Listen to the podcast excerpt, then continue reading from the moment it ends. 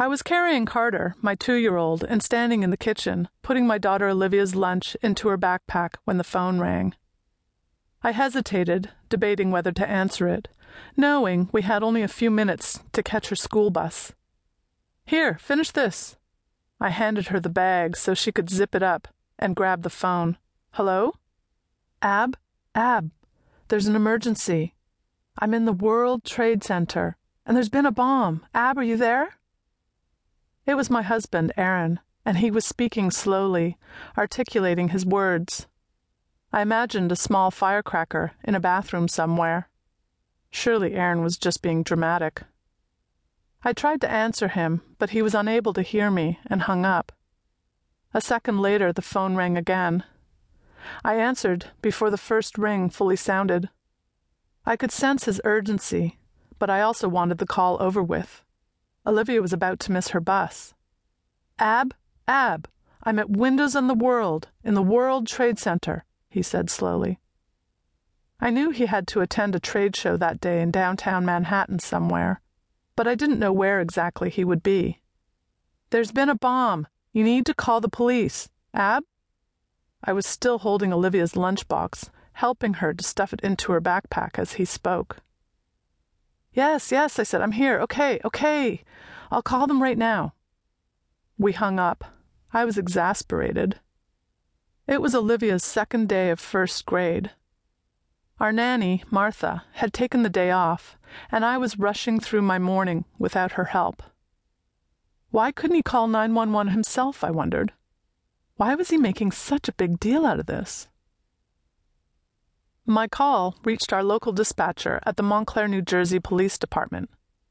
I felt silly explaining that my husband thought there had been a bomb in the World Trade Center. "I haven't heard anything about a bomb, but we will call NYPD and call you back," the dispatcher said calmly. Our town, a bedroom community for New York, was only 12 miles west of Manhattan. I stood in the driveway, unsure how far the signal of the cordless phone would travel. "Liv, can you walk from here to the bus stop by yourself?" "No, Mama, you have to come." Okay, I said, annoyed. I rushed her down the street just as the bus arrived. She stepped into it and turned to me from the stairs. "Who were you talking to?"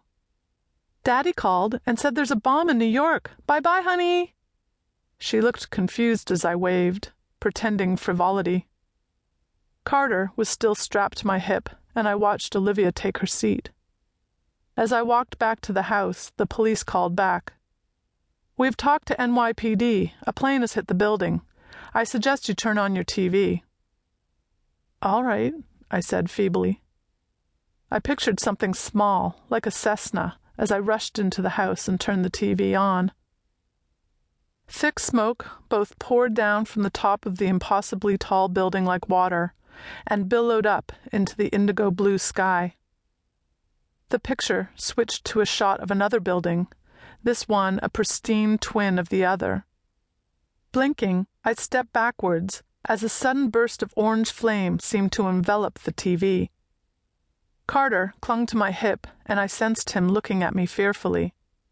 I hugged him tighter, not wanting to avert my eyes from the screen. Suddenly, the screen went blank. I froze for a second, then frantically bent down to fumble with the buttons on the TV.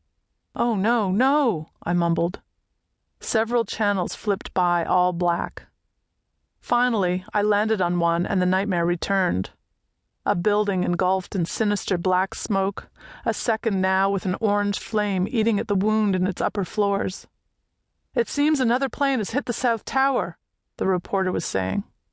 A different camera angle proved his point in a replay. The huge plane careened crazily to the right and then slammed into the building. Another groan rose up from the pit of my stomach, and I began to shake. "Oh, Fabo," I moaned Aaron's nickname, wanting to jump into the TV. "Please no, I groaned involuntarily from somewhere deep in my chest. I crouched down onto the floor, sliding my fingers down the screen, as though I might somehow be able to reach Aaron. I put Carter onto his feet, but he clung to my waist. I carefully dialed the numbers that I knew by heart.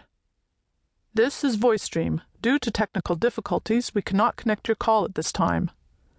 The message seemed foreboding. I redialed again and again. Finally, one call got through. "You've reached the voicemail of Aaron Dack." His voice was reassuring.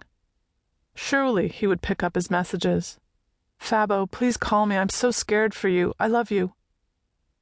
I should call others, alert them to what? It all seemed impossible.